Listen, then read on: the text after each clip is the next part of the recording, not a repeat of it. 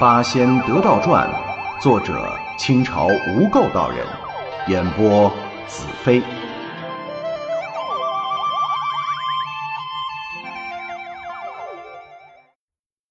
第六十六回，摄魂瓶难藏仙体，葫芦洞惯弄妖精。下，耳中嘶哑难听的声音。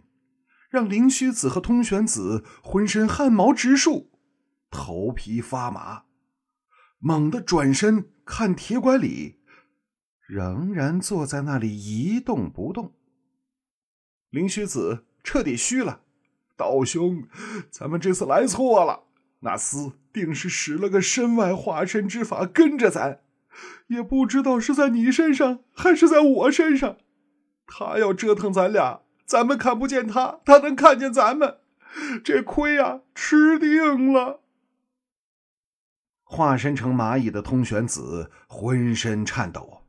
我是个蚂蚁，行动缓慢，而且我肚皮贴着地，那丝未必依附得上，大概还是在你这蚊子身上。不然不然，我这身子上下飞行，动弹不定，它也未必能够附身。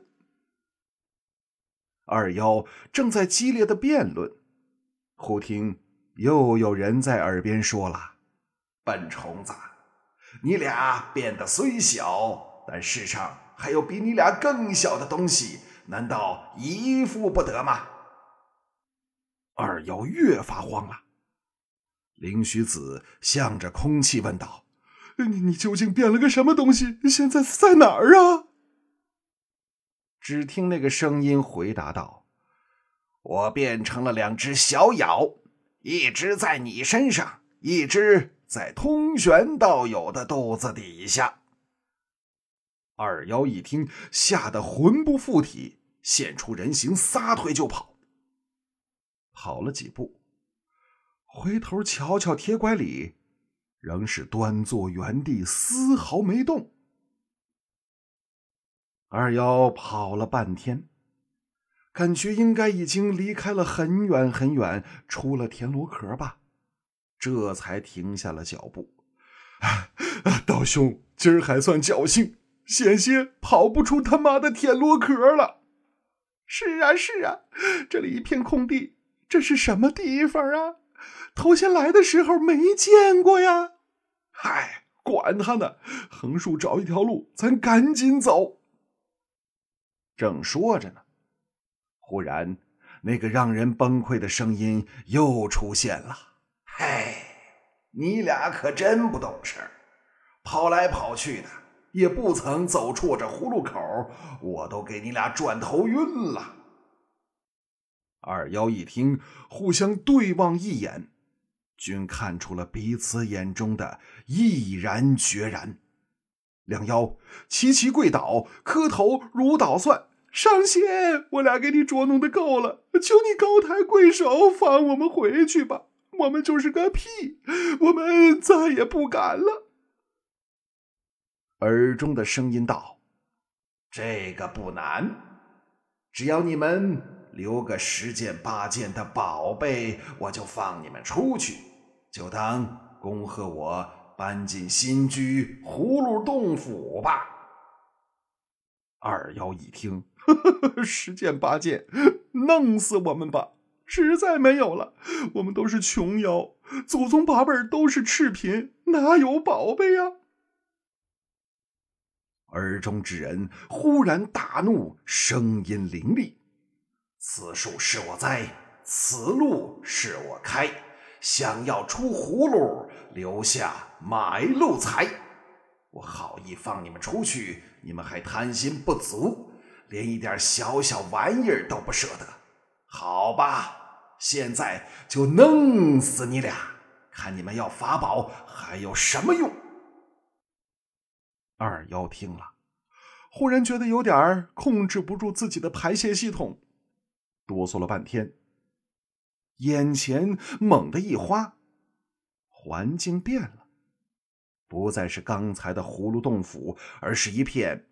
破败的墓地，荒坟散乱，纸钱乱飞。而最显眼的一座坟前，赫然立着一块石碑，碑上写着一行大字：“截教门下灵虚子通玄子之墓。”二妖顿时排泄系统失控，觉得裤子凉飕飕。只见碑的后面，那座大坟墓的墓门打开，走出两个手持兵器的夜叉。面目狰狞的奔自己来了，灵虚子、通玄子猛地抱在一起，哭声凄惨。夜叉眼看就要来到跟前，还算灵虚子聪明，首先向天磕头，把自己的法宝什么招魂幡、五色石和精铁炼就的斩仙剑一齐掏了出来。小妖只有这么多了。还求上仙饶我一命啊！通玄子也把梅花针和莲叶帕献了出来，通通交给了夜叉。夜叉又逼他们说明了用法，还试验玩耍了好一会儿，这才点点头。二妖刚刚燃起一丝生还的希望，忽然只听咔嚓。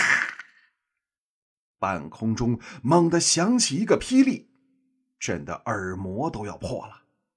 二妖搂抱在一起，哭哭啼啼：“大仙呐，不是说交了买路钱就饶命吗？怎么又用雷劈我们呢？”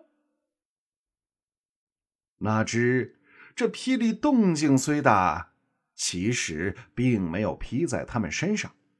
而是很贱的，在他们周围狂轰乱炸，疯狂的劈了一会儿，面前的墓碑、夜叉都不见了，而是另出现了一块界石，上面刻着小字：“由此东行，有陆路可通蚌壳，计程十万五千里；如向南走水路，只有三千里。”但须经猪腰闸、滚腰坝、碎腰滩、坠腰桥。二妖见了，仰天痛哭：“上仙呐！既然都愿意放小妖回去了，怎么还为难呢？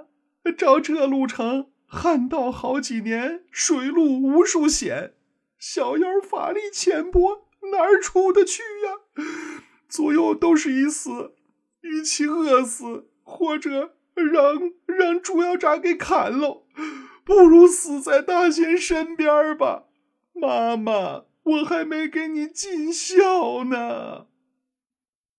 说罢，连连磕头，满头满脸都淌出血了。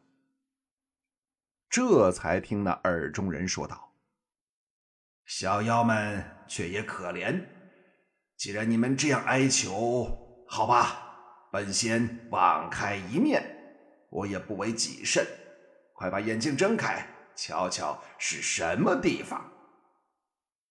二妖大喜，睁开眼一看，奇怪了，那儿是什么墓地？何尝有什么碑石？这不还是刚才的地方吗？二妖心情一松，浑身瘫软倒地。